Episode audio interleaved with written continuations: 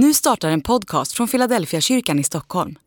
Om du vill komma i kontakt med oss, skriv gärna ett mejl till hej@philadelphiakyrkan.se. Hej och välkommen till Magasin T. Det här är ett samarbete som vi gör Philadelphia kyrkan tillsammans med Kaggeholms folkhögskola. Jag heter Sofia Alm och är en av lovsångsledarna i Filla. Och jag heter Stefan Sigfrids och jag jobbar som skolpastor på Kagge. Idag ska vi tala om Jesus och lidande. Och Isaiah Dow kommer att introducera oss i det här ämnet. Brothers and sisters, I want to greet all of you in the name of our Lord and Savior Jesus Christ. I thank you for the privilege of allowing us to bring to you the word of God through this topic, following Jesus in the world of suffering. What does it mean to follow Jesus in the world of suffering? I want to start by saying that suffering is a common human experience. And as we live in this world, we will suffer in one way or another. And even as followers of Jesus, we are not exempted from suffering. But at this time, when the coronavirus is pandemic and it is all over the world, maybe it has become a challenge for us. How do we follow Jesus in this suffering? And we ask legitimately that where is God, where is Jesus in all of this? And so as we ask our questions, we know that our faith is challenged. But as followers of Jesus, we must be aware of the fact that Jesus himself went through suffering. Through the cross, there is no much greater suffering than to be crucified. And so as I begin this topic, I want to particularly concentrate on what it means to follow Jesus. What does it mean to follow Jesus in the world of suffering? Because for the purposes of time, I have no time to explain the background for suffering theologically and practically. But basically, there are the Western world and Africa, they will see suffering in different ways, and also the Jewish world, which is closer to the African. For the European or Greco-Roman thinking, suffering is something to explain. How can you explain it? How can we explain coronavirus?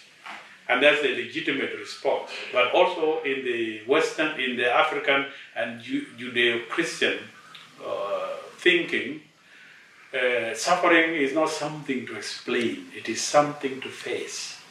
We prepare ourselves to face it because it has come.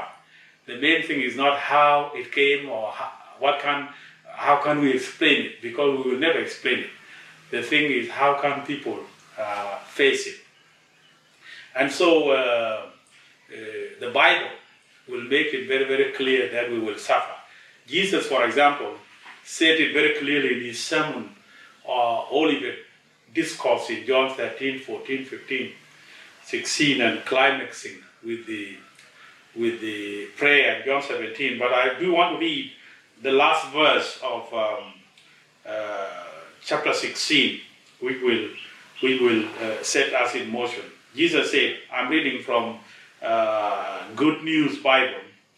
I have told you this so that you will have peace by being united to me. The world will make you suffer, but be brave. I have defeated the world. So Jesus makes it very, very clear that as long as we are in this world, we will suffer in one way or another. But he has assured us that he will be with us and that he has also defeated the world. How did he do that? He did it through suffering on the cross. So, brothers and sisters, I just want to examine that. What does it mean to follow Jesus in the world of suffering? Following Jesus, number one, means a call to discipleship. Call to discipleship. Mark chapter 1 and verse 16 to 17 records Jesus calling Simon and his brother Andrew to follow him. It was a call to discipleship. And this call is not short term. This call is not just in good time. It is based on the instant or based on instant gratification, but it is a lifelong walk with Jesus. Somebody who was a pastor, David Watson, explored this idea by explaining this call as a call, number one, to a person. A call to a person, that person is Jesus. And secondly, it is a call to obedience and submission to his will. And next, it is a plan for our lives. It is also a call to serve, and even more importantly in this context, it is a call to suffer. And following Jesus in a world of disaster and suffering requires following Jesus' way. This is the way of the cross. Jesus' way is the way of the cross. Life for Jesus himself ended, if you like, in suffering and in disaster. It ended in rejection and pain and agonizing death. And we as his followers, we should not be surprised if Jesus demands that we walk with him in the same way of suffering. Let me sample for you from the disciples of Jesus, the apostles, to illustrate this call to suffer. Peter and John were in prison and beaten for their boldness in witnessing for Jesus and the resurrection. Stephen was stoned, and James was killed by the sword, according to Acts chapter 8, verse 1. The apostle Paul himself, as a follower of Jesus, after following his Damascus Road experience and subsequent ministry, he catalogs his suffering in 2 Corinthians. I will give you the verse later. But he said he was beaten 5 times with 39 lashes, that's 195. 3 times with rods and stoned once, and he was shipwrecked once, often going hungry, sometimes misunderstood, and many times falsely accused. 2 Corinthians chapter 11, verse 25 to 29. For Paul, this involved emotional pain and constant grief and deep concern for from fellow Jews, from the Jewish people, and even from his co-workers. So, following Jesus means a call to discipleship in spite of suffering. Secondly, following Jesus in the world of suffering means a continuous and easy carrying of the cross, that we carry our cross every day and we follow him in the road to obedience. Jesus made it very clear that following him demands that we take up our crosses and follow him daily. Luke chapter 14, verse 27, and Mark chapter 10, verse 38. According to a scholar called Sanders, following Jesus involves a willingness to accept rejection and popularity with the world for his sake. Commenting on the bearing of this cross, an Old Testament scholar called Skinner, he said, in those days, a condemned criminal would carry the horizontal beam of the cross out to the side of his crucifixion, usually in the midst of mocking or jeering by the mob. No one would choose this fate for himself, but Jesus calls upon his followers, true followers that is, to choose it and hate their own lives in comparison to devotion. So it is carrying the cross demands that we give up our own desires and live according to Christ's desires. And this includes such things as our rights, our pleasure, and our comfort. We live for ourselves before we come to Christ. But when we come to be his followers, we live for him. In other words, a follower of Jesus turns around from his own way and starts going Jesus' way. So it means discipleship to begin with, following Jesus, the world of suffering, and it means carrying the cross. But thirdly, following Jesus means total surrender. And this following, in essence, requires an unreserved surrender from our hearts. And it is a life conduct. It is the loss of sometimes the thing that we love. It means when he says, whoever follow me must give up everything. This is quite a task, because we live in a possessive world. We don't want to give up our comfort. We don't want to give up things that we like. In fact, we protest with clenched fists, claiming that we got it by the sweat of our brow. This sort of bragging ignores the fact that we are always only but stewards, not owners of all that God has entrusted to us. So Jesus' desire then from his followers is to exhibit this attitude which acknowledges the ownership of God, that we surrender everything to God, including our suffering, including our pain. And this has been illustrated in Philippians chapter 2, that he was the same with God, and he didn't think that being together with God is something to grasp, but he gave up everything that he was, and he became a man and became obedient to the cross, the death on the cross. And the Bible says, because of that, God exalted him and gave him the name which is above every name, that in the name of Jesus, every knee shall bow, of the things in heaven and the things on earth, that Jesus Christ is the Lord, for the glory of God. There is this poem that we sing from Mr.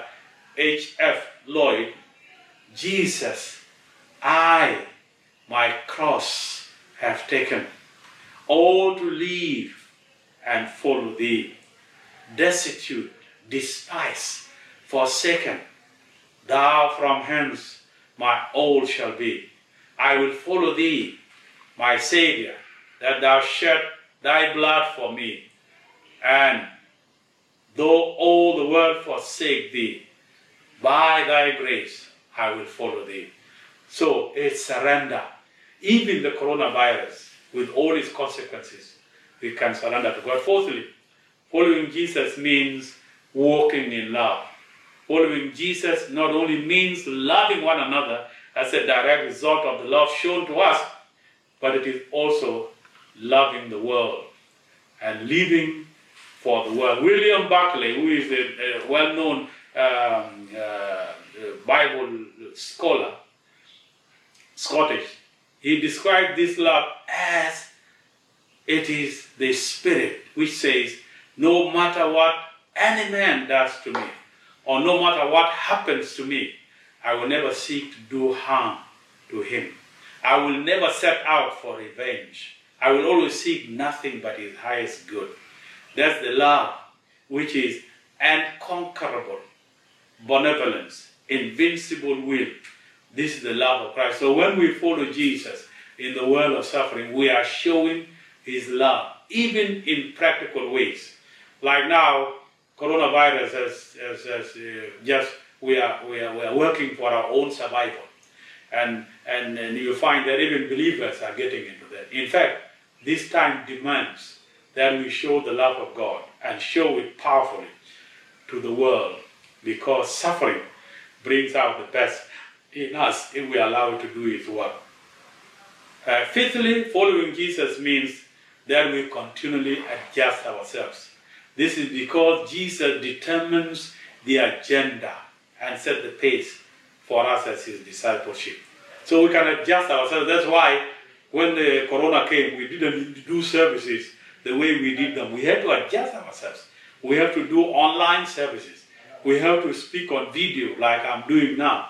If we don't adjust ourselves in suffering, we will perish. But even suffering itself demands adjustment, because it is itself, it is an adjustment. It is an adjustment to a new reality. If you like, it is an adjustment to our pain. And we can do that because there is the best and the instinct for survival that will only come to us when we are suffering. So here is what we are saying in following Jesus, really. It is the time to go up another gear in our walk with Jesus. We may not explain suffering, but we can respond to it. We can respond to it based on four very important things that I want to conclude with. Number one, it is based on the theology of the cross of Christ. The one who suffered for us, the one who died, and the one who rose from the dead. Secondly, it is based on the love of the community. That we in the community, we will cry together. We will stick together. We will try to find God among ourselves by the way we relate in love to one another. But thirdly, it requires character. And this character is one of the things that will result when we suffer. When we suffer, our character is built. So you find that there are people who will learn more patience, they will learn more faith, they will know that their dependence is on God, and that is building their character. And finally, this suffering will require from us that we live in the comfort of hope. And this comfort of hope means that although there is suffering, suffering is not the end of the world for us. The best is yet to come for us. And so we can live in that hope, knowing that that hope will make us to participate in the present, and that hope will make us to anticipate the future. If you like, that hope will help us to live between the already, what God has already done, and it will also help us to live in the not yet, as we expect greater things that God will do. So, we are not called to explain suffering as disciples of Jesus. We are called to respond to suffering. And where is Jesus? To answer the question, when we suffer, He's right there with us.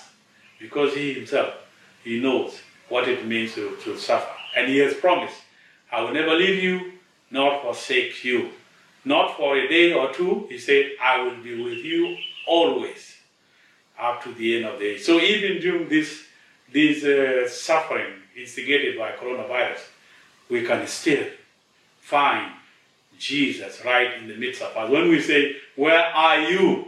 And if we listen carefully to the small, still voice in our hearts, we will hear Him saying, I am right here with you, and I am fighting with you, and I want to see you through this, because I am the Lord of Lords and the King of Kings.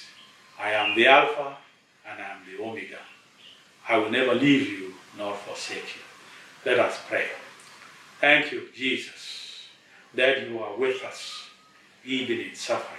There is no time that you will never leave us. Help us to discover you within us and live by your promise. For us to live is Christ, and even to die is gain. So we cannot explain suffering, but with your grace, we can face it and conquer it. Through the cross, through community, through character, and through the comfort of hope that you have given us. We thank you and we worship you. In Jesus' mighty name we pray. Amen. God bless you. Thank you, Isaiah, for your introduction to Jesus and suffering. Så nu ska vi få djupgräva lite mer i vad för mig faktiskt är ett ganska klurigt och lite jobbigt ämne. Och ni som är med oss, vilka är ni? Jag heter Frida och jag arbetar med det kreativa arbetet i Philadelphia kyrkan. Jag heter Josef och är en av pastorerna här i Filla. Jag heter Jenny och jag jobbar som lärare på Kaggeholms folkhögskola. Tack för att ni är med och ska tänka på det här tillsammans med oss. Det som jag då tycker är lite svårt. Det här med lidande, om vi bara skulle börja i liksom konceptet lidande i vår kultur, vår tid, era liv.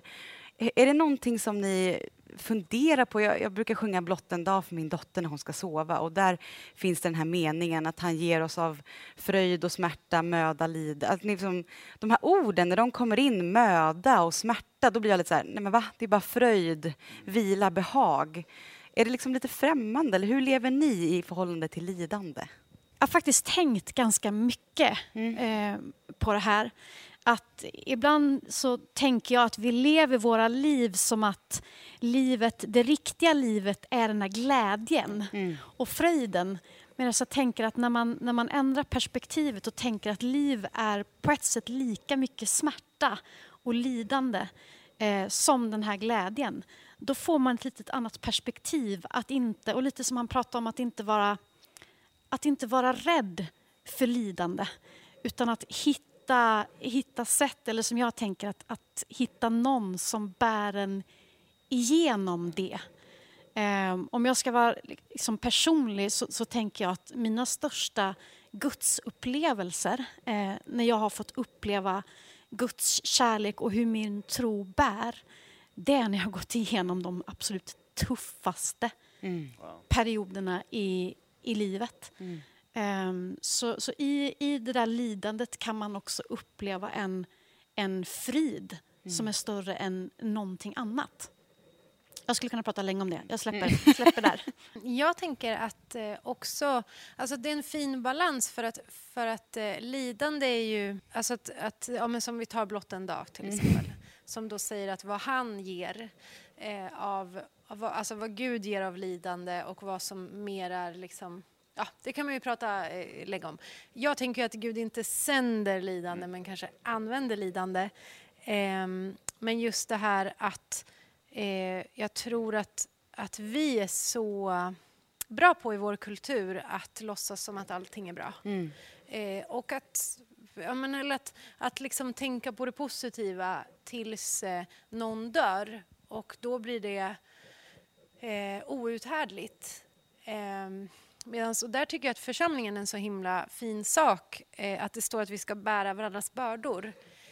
Att gråta med de som gråter och skratta med de som skrattar. Att det finns, där finns ju också lidandet inkluderat i församlingslivet. Alltså att vi kommer utstå lidande, men vi ska också lida med den som lider. Att det är liksom någonting som tillhör, som kommer med livet. Och att det är ganska, vi som kristna kanske borde vara duktiga på det. Eller duktiga, det behöver man väl inte vara. Men man kanske borde vara van vid det. Och där har jag nog en lång väg att gå. Att våga släppa in lidande. Men jag tänker mycket att man kanske åtminstone, när man jobbar med mission eller bistånd eller med social verksamhet, att det kanske är olika delar av församlingslivet där man också får vara med att gråta med den som gråter och sådär, lida tillsammans med någon annan. Men om man, någon grej som så här lite är skär ska man inte säga, men jag tycker det är lite jobbigt när jag hör, och som jag tänker så här, hur skulle man prata om det här utanför kyrkan? Det är ju det här när han pratar om a call to discipleship is also a call to suffering, att det finns någonting i det här, ta upp ditt kors och bär. Dels så tänker jag på, vågar jag det? Vågar jag liksom ta in den dimensionen? Men sen tänker jag också på hur långt ska lidandet gå i mitt lärjungaskap? Jag har en familj, jag har en till på väg. Och liksom, ska de drabbas av det lidandet? Alltså, hur långt ska lärjungaskapets lidande gå? Hur långt drabbar det? Drabbar det bara mig? Eller måste jag ge upp min familj? Alltså, sådana här lite jobbiga frågor. Hur tänker ni kring det? Ja, men jättejobbiga frågor. Men jag tänker kring lidande. Jag som jobbar som pastor, jag får ju vara med liksom i livets glada dagar när man ska vigas och ska bröllop eller när man har fått barn och vara barnvälsignelse. Men också när det är som tuffast och det här meningslösa man inte kan förklara, lidandet. Men det är där jag har fått möta, som du var inne på Frida, Guds trofasthet. Att han finns med i när det är dalar, när det är som mörkast. Och för mig är att bära sitt kors. Korset för mig har med nåden att göra. Att just det Isaiah pratade om, att inte ha hämndlystnad, att inte hämnas. Det är bara liksom Guds kärlek, Guds nåd, Guds ljus som kan bryta mörkret. Det finns ju lidande som inte går att förklara, naturkatastrofer. Så finns det en annan typ av ondska, lidande. Och den tänker jag bara kan besegras genom korset. Och det är där just den här nåden som kan vara svår att förmedla ibland i våra egna liv, men också internationellt, nationellt tänker jag. Det är att bära sitt kors för mig. Att förmedla nåden som inte är så enkelt för jag. Mm.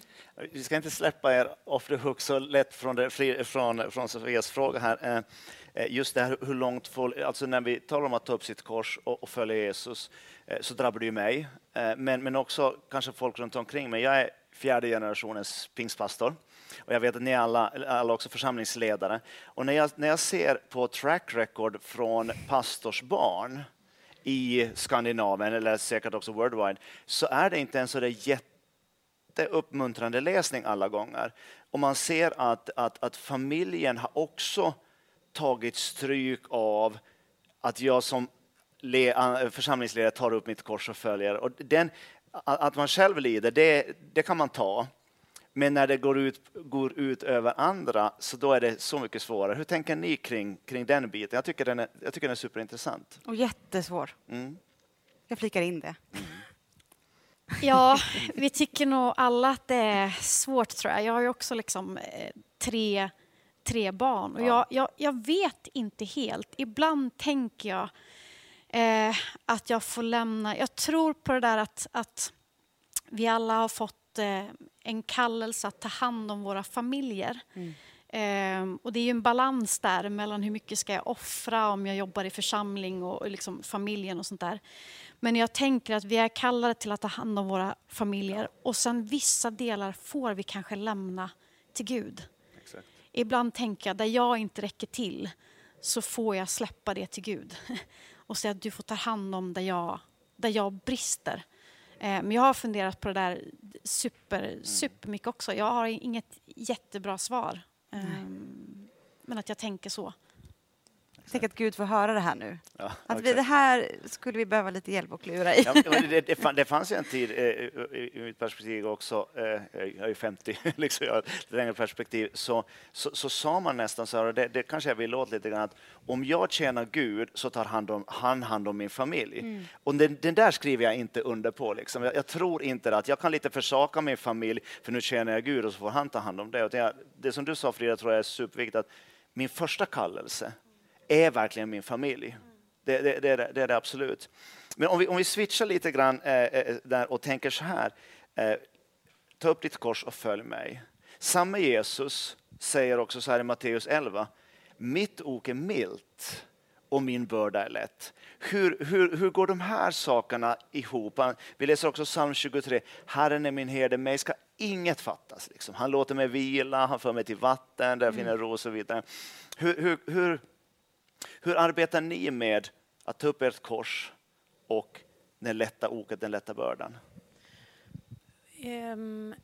Jag tänker att man... Alltså bara för att vi har ett kors att bära som troende behöver ju inte betyda att de som inte tror på Jesus inte har ett kors att bära. Mm. Alltså, jag tror att alla... antingen, du måste tillbe någon. Om du inte tillber Gud så tillber du någon annan.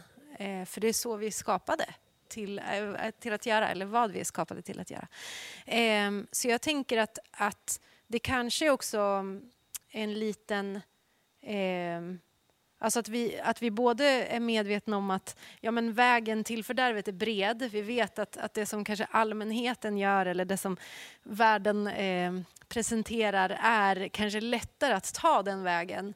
Men den kanske inte är bättre eller lättare rent bördomässigt. Intressant, ja.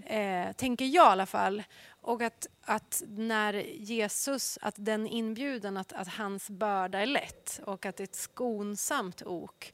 Det är ju att där får man ju bara lita på Jesus och sen lära sig, tänker jag i alla fall från mitt eget liv, att ni vet vända sig om och bara, vad bra det blev. Eller alltså liksom att ändå se så att ja, men Gud hade koll ändå så här. Men det jag skulle komma till var att jag tänker att det är lätt att man blir rädd för lidande. Alltså att vi som kristna blir rädda för, ja men typ så här, vad händer om jag delar min tro och ingen vill vara med mig av mina kompisar? Att de tycker att jag är dum i huvudet. Det tänker jag är en ganska vanlig rädsla för ett med kanske egentligen ganska litet lidande, men ändå liksom att man inte är socialt accepterad eller omtyckt eller så här. Och det gör att vi håller oss borta från det. Då gör vi det inte alls. Medan jag tror att mycket lidande är liksom, när man väl är i det, då skulle man ändå kunna säga att det är uthärdligt många gånger. Jag menar inte att förringa eller förminska det, men när man väl är i det, så att stanna i ångesten kanske inte var så farligt. Mm. Att det är nästan som att det blir större än vad det är. Jag vet inte om ni håller med om det. Men är då det milda oket och den här lätta bördan, är det ett perspektiv man kan ta med sig in i lidande? Om man får bara spetsa den frågan innan du svarar, Frida. För jag bara kommer att tänka, du öppnar upp lite grann om din upplevelse. Du behöver inte alls hålla med, men kunde du känna det lätta oket från Gud i din svåra stund? Ja, men jag tänker nog lite så att liksom plocka upp sitt kors blir, när jag tänker liksom rent billigt för mig, så blir det också att jag på något sätt en överlåtelse. Okej, jag går igenom det här, men Gud, jag gör det här och jag lämnar mig själv till dig. Ja. Och det blir en bild som att nej, men jag gör det inte ensam. Mm. Jag lämnar mig till Gud, och jag tänker att jag tror inte att jag har upplevt att lidandet egentligen har blivit enklare. Nej. Men att Gud ger mig någonting som gör att jag kan ta mig igenom det. Det där som är helt ologiskt med Guds rike, att man kan gå igenom kaos och känna en frid. Ja. Att man kan gå igenom ett mörker men känna ett hopp. Wow.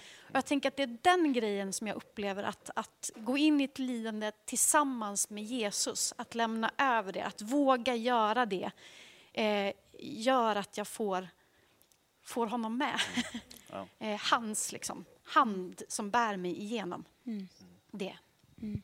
Jag tänkte lite på det som det sa jag också att säga, att the suffering brings out the best because we can show love.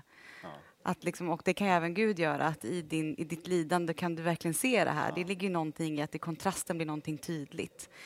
Och jag bara, ja men där skulle man ändå vilja på något sätt leva lite, för att det är de här parallella bilderna. Jag bär både ett kors på min rygg, men jag kan också ha ett ok på min rygg. Det är liksom de här, båda två finns samtidigt. Hur tänker du?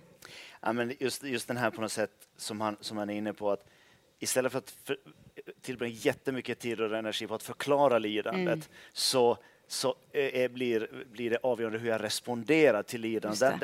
Hans nycklar här, de här 4 nycklarna, om vi slutar med dem, så tänker jag de sammanfattas så väldigt bra. Han säger att vi har en korsets teologi, alltså en frälsare som vet vad det är att lida. Ja. Jag tycker att det är så skönt. Det spelar ingen roll vilket mitt lidande är, så har han varit där. Mm. Det tycker jag är fantastiskt. Sen talar han om en kärlekens gemenskap. Vi gråter tillsammans. Och det är någonting av det finaste som finns, tycker jag. När man kan dela smärtan tillsammans. Vi skulle tillåta det mer. Vi skulle jag tror att vi är beredda att göra det.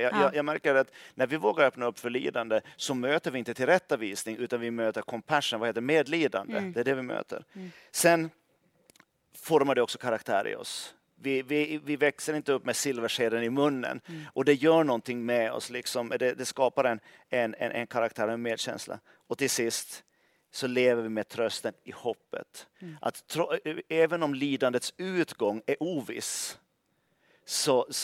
För att vi kanske inte klarar av det vi lider av, utan det kanske blir mänskligt sett slutet för oss, så har vi ett hopp att det bästa ligger fortfarande framför. Man måste kanske ta med himmelshoppet ändå. Jag tror det. För att om det bara är en inomvärldslig bubbla vi lever i, då får vi inte tillvaron att gå ihop. Nej. Det tror jag. Men tar vi med evighetsperspektivet, då går det ihop. Så ta de här 4 punkterna, diskutera vidare över de här, hur vi inte kanske förklarar, kommer till konklusion varför allting händer, men hur vi responderar, hur vi svarar till när vi möter lidande i oss själva och i varandra. Det bäddar för väldigt intressanta samtal. Tack så mycket för att du var med och lyssnade.